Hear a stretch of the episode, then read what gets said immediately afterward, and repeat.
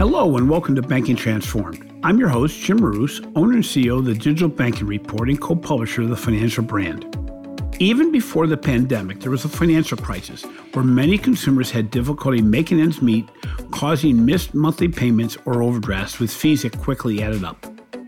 Initially created as a budgeting tool to help consumers avoid overdraft fees, the Mark Cuban backed fintech named Dave has morphed into a digital banking app that provides free paycheck advance of up to $100, helps gig workers find jobs, improves customers' credit bureaus, plants trees, and offers a great alternative to the big Goliath banks. We are fortunate to get some time with Jason Wilk, co founder and CEO of Dave during the show, Wilk discusses his career path as a four time founder, the mission of Dave, the increasingly competitive challenger banking space, and how Dave responded to a recent security breach.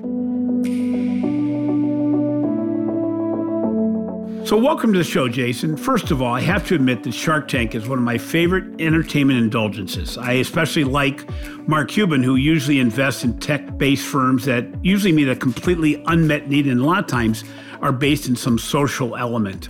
I find it pretty amazing that you not only got Mark Cuban to invest in one of your startups when you were only 25 years old, but you've gotten to invest in three of your startups. What, what's your secret?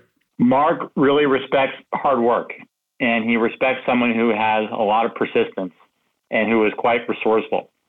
I think Mark potentially saw a little bit of himself in me, in that when I approached him as a 25 year old, I was sleeping on couches. I was I was so determined to get my company off the ground, whatever that was going to be.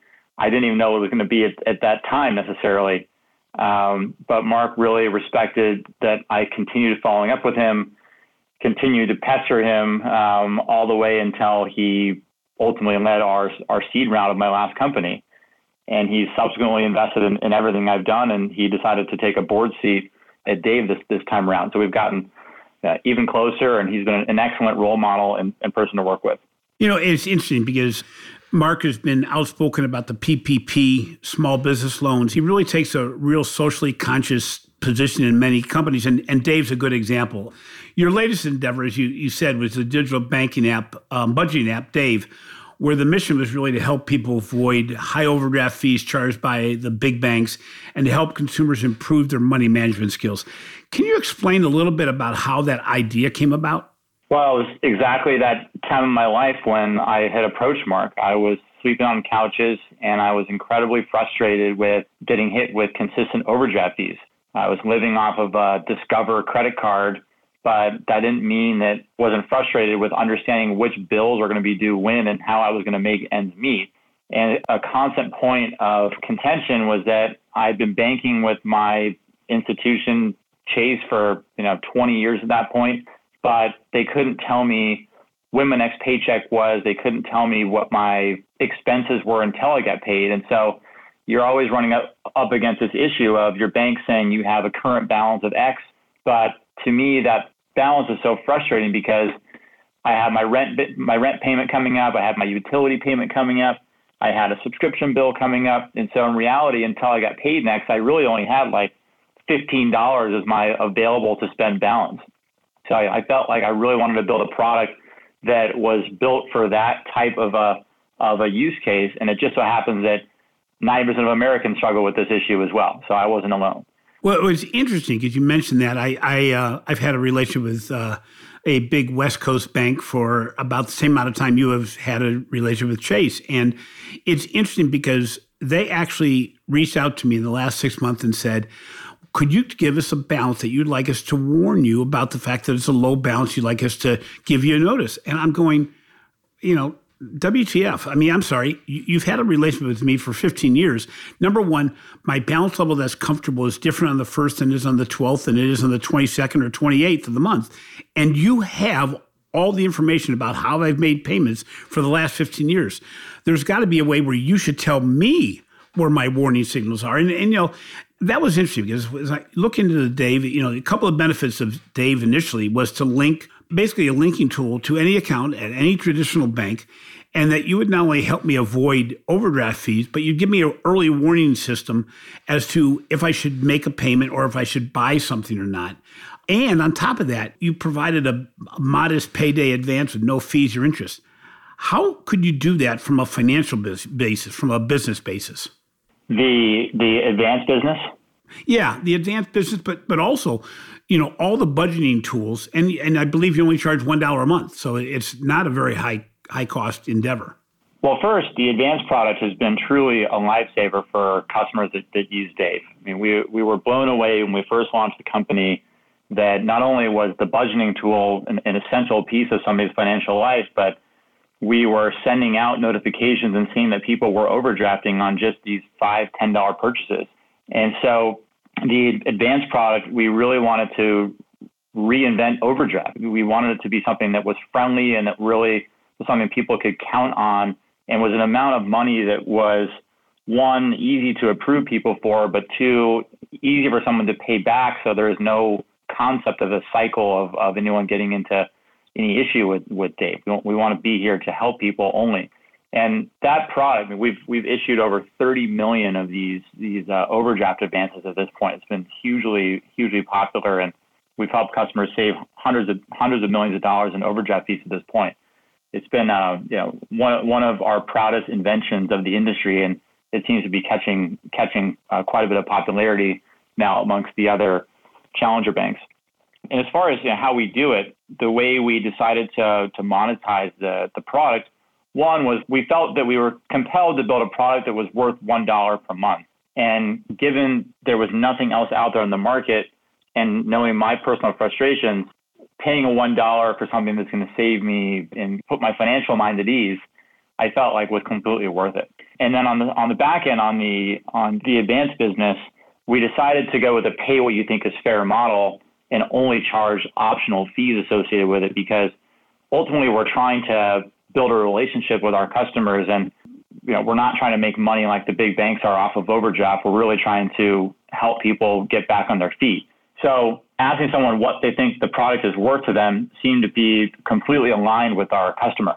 So how did that work? Do you get many people that actually pay you for that service? We do. We have a significant amount of people that love dave and consistently give us a tip and you know, that tip is truly voluntary and our, our users actually love it.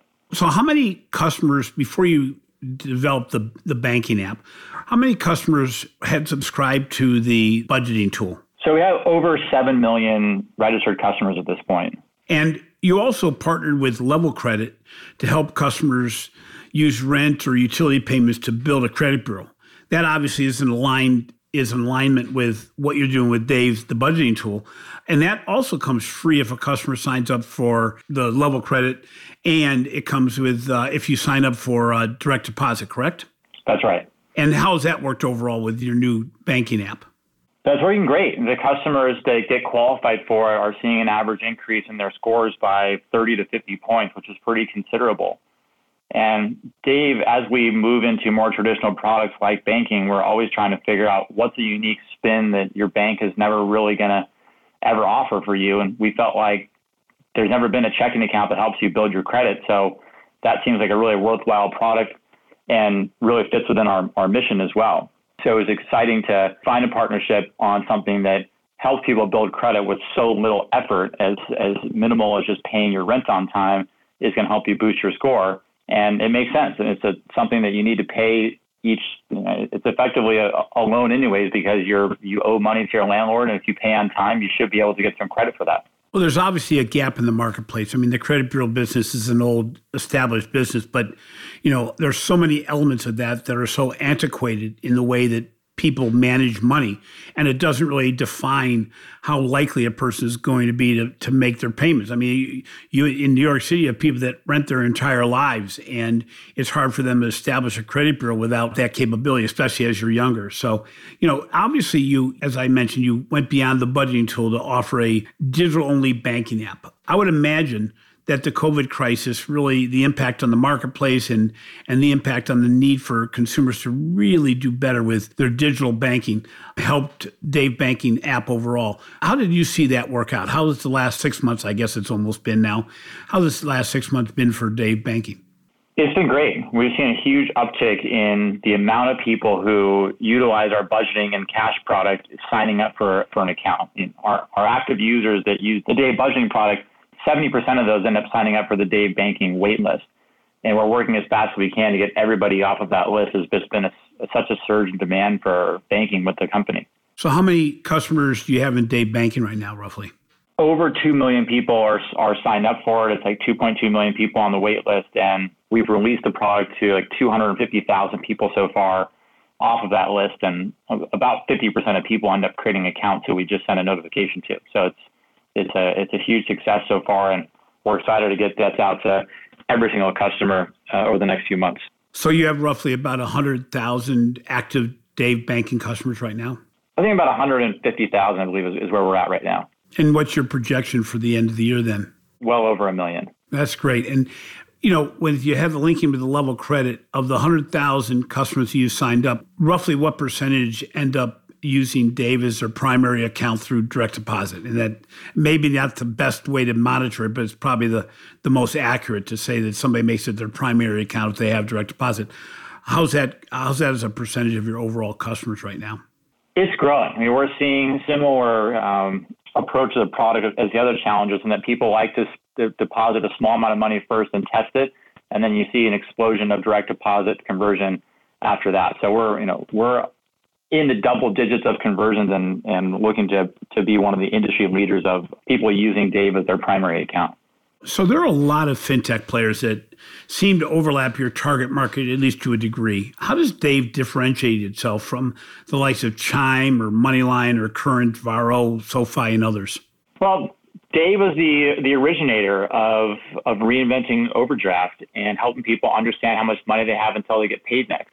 And we've established ourselves as, a, as an industry leader that customers know about. And what's different about Dave is that we built the company to be very fluid in that you can sign up for Dave Banking now, but you can also come and connect your checking account that you're having troubles with and utilize our services. And so that lightweight approach to building a relationship with users and then inviting them to Dave Bank over time is really been a unique approach to how we, we build the company. The second approach is we're the only company that helps you build your credit as a checking account. And additionally, we're the only challenger bank that has a fascinating job product, which is called Side Hustle, it's something that we brought to market in 2018, seeing that a lot of our customers were, were driving for rideshare companies. And so we decided to create a marketplace specifically for the gig economy. And companies like DoorDash, Instacart, you name it, are coming to Dave to put their postings up. And we've helped our customers earn over $100 million of income through that product. So not only is Dave the only challenger bank that gives you the free cash advance, which we invented helps you understand how much you can get paid, how much you have until you get paid next. But the only one that's helping you build your credit and at the same time really is there for you. Yeah, that I mean, it, it all falls in line, and it's not quite using open banking, but it's certainly expanding to your marketplace and to your target market in a way that others have not pursued at this point. Recently, Varo became the first fintech digital only bank to get a national charter, with uh, it looks like SoFi maybe pursuing this route, as well. Is this something that's either viable or desired route for Dave? Yes, at some point it, it will be for us. The the flexibility you have with your own charter from a compliance perspective and just speed to market with new products, I think there is value in having a charter. It is not a necessity. You know, at this point in time, with this great race in the challenger banking space, it's really who has the best product, who can get to the most customers and, and get to, to get to critical scale.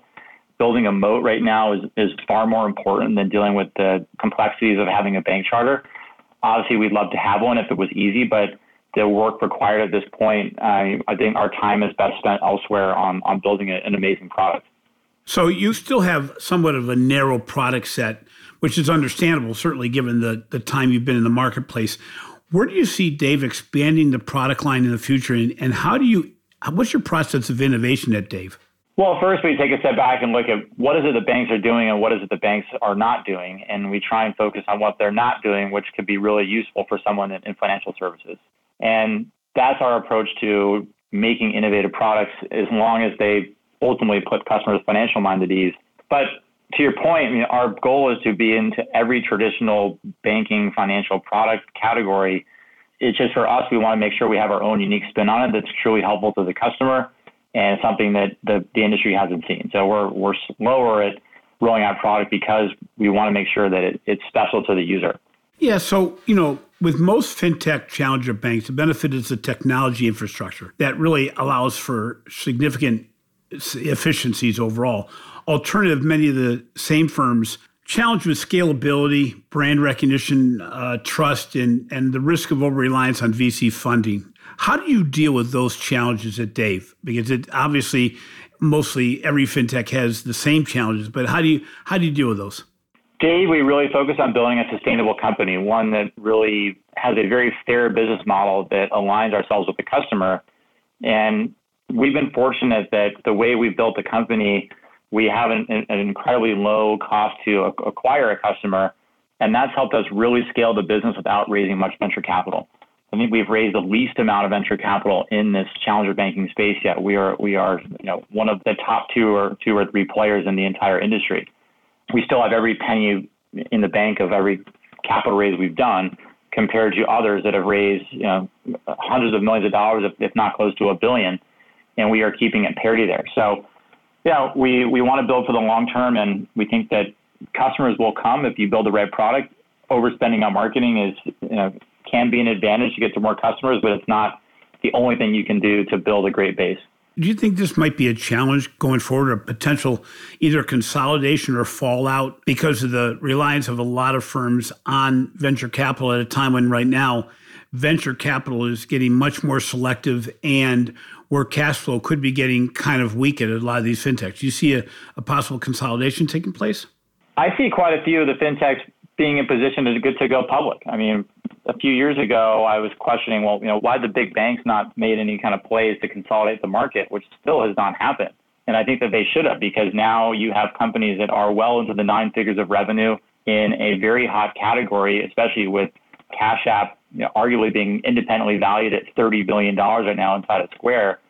People are, are really interested in fintech and in the public market, given how much market share and how big of a, of a, a total addressable market it is and how much customers are aware of these products, they are going to be great public companies.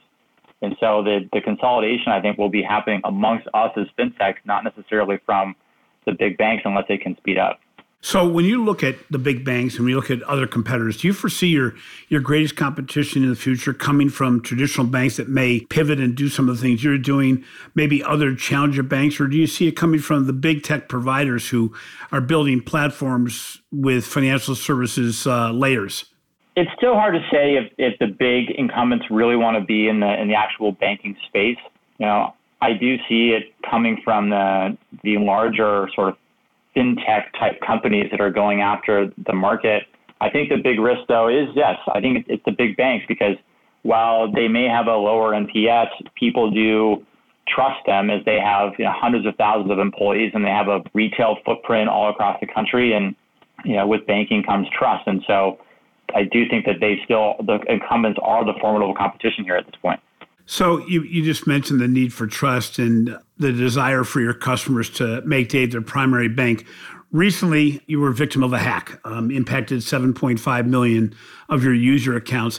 Can you explain what happened to a degree, and then more importantly, how your team reacted to what happened to reassure your customer base?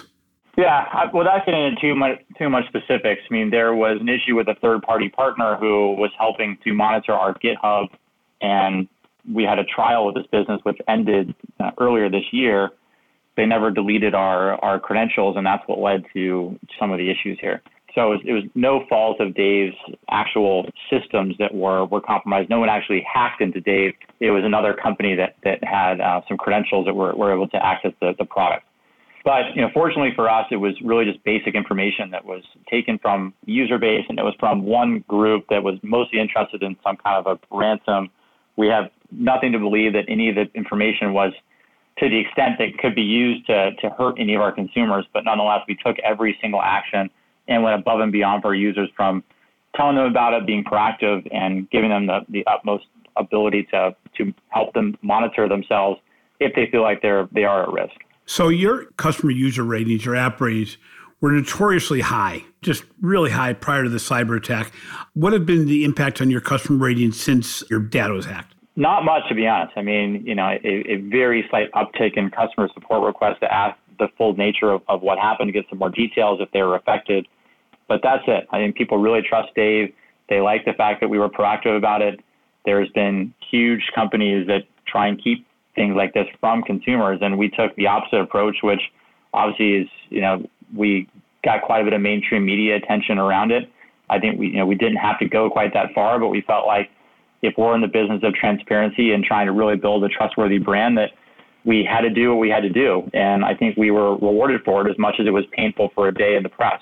Well, it's interesting because I would think that, you know, part of it is based on your ability to build trust before this ever happened. So you obviously had consumers that you made it very clear how you're looking out for them. And then afterwards, the, the proactivity that you had must have just reaffirmed the fact that that you can be trusted as a company because that's something that could put a company out of business, especially a young company. And it it you know I look at your your customer satisfaction ratings, and as you said, they got impacted minorly, if at all, because of this. And you're still growing accounts. So the the reality is, consumers make that part of their judgment. But again, they look at the bigger picture of what you're doing as an organization, what you're standing for. So that's that's got to be positive as as it, as you grow going forward. Yes, absolutely. We built Dave to go beyond being just a painkiller product and to be a truly life-saving product. We have people in the reviews you know, thanking God that Dave exists, and there's not many companies I've ever seen that people thank God that, that the product was invented. so we really love seeing things like that. And I think given we are in the, the business of building products like that, that's why people decided to stick around. We saw so so little, I mean, to almost zero customer attrition from this situation.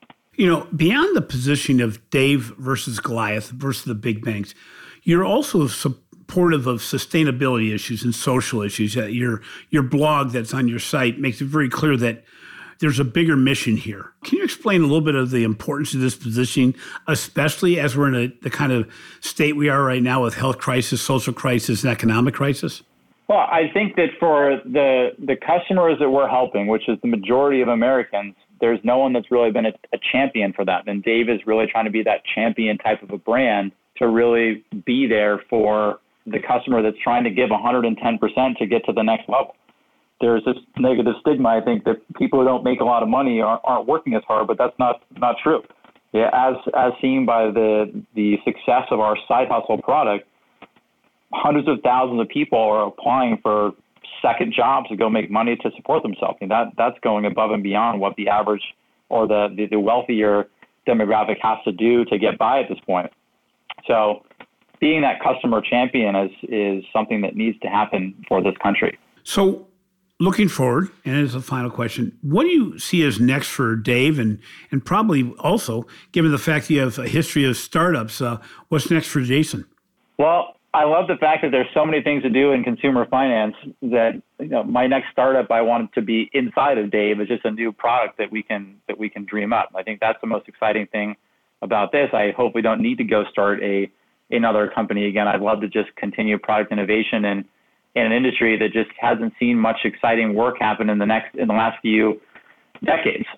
you know, my, my previous business was in was in advertising technology. I was going against the most creative people in the world. People thought I was crazy to get into fintech because you know it's not a creative industry, and you know, I felt if I could bring that level of creativity to to finance, that there was a, a huge opportunity to build a gigantic company, and that uh, we're we're partway there on our mission right now. I really appreciate your time today. I know things have been really busy, and uh, you know the marketplace changes almost in a nanosecond, so you almost have to always be aware and have your your hand on the pulse of the marketplace. But uh, good luck with everything you're doing at Dave, and uh, we look forward to seeing the growth that comes forward. Hey, thank you so much, Jim. I really appreciate you having me today. It was really interesting talking to Jason. You know, we've had some interviews recently with a number of fintechs that are trying to serve that marketplace that's been underserved, that is truly at a, a crossroads financially, that have some definite pains. But it's interesting that Dave is doing things a little differently, not only trying to build the credit rating of their customers, but also get them jobs. I mean, that's really looking beyond the normal role of the financial service industry. But is it? You know, the question has to be asked Are there ways in which financial institutions can look beyond the traditional services and say, can I do more for for that small business? Can I do more for that consumer? And can I make a business case that's financially viable to serve a base that has really been underserved by all this in the past? Thanks for listening to Banking Transform, rated as a top five banking podcast. I generally appreciate the support you have provided since we started this endeavor. If you enjoy what we are doing, please be sure to subscribe to Banking Transform on your favorite podcast app. In addition, please take 30 to 45 seconds to show some love in the form of a review. It really means the world to us. Finally, be sure to catch my recent articles on the financial brand and check out the research we're doing on digital transformation, the future of work in banking, retail banking innovation, and the changing dynamics of financial marketing for the Digital Banking Report. This has been a production of Evergreen Podcast. A special thank you to our producer, Leah Longbreak, and audio engineer, Sean Roll Hoffman. I'm your host, Jim Marous. Until next time, stay safe and stay healthy. Welcome, change agents, to your go to place for stories that ignite your spirit, fuel your purpose, and connect us all. We believe in the incredible power of the human spirit, its boundless resilience, and the inspiration it brings to our lives. On the Driving Change podcast, we'll journey together through the extraordinary yet very relatable experiences of some of the most amazing people on earth. Our mission? That through these stories, we might just spark change within you and awaken a newfound motivation to harness your unique gifts to make a real difference in the world. So get ready to be inspired and join us on this incredible adventure. You can find the Driving Change podcast on Apple Podcasts, Spotify, iHeartRadio, or wherever you love listening to your favorite podcasts.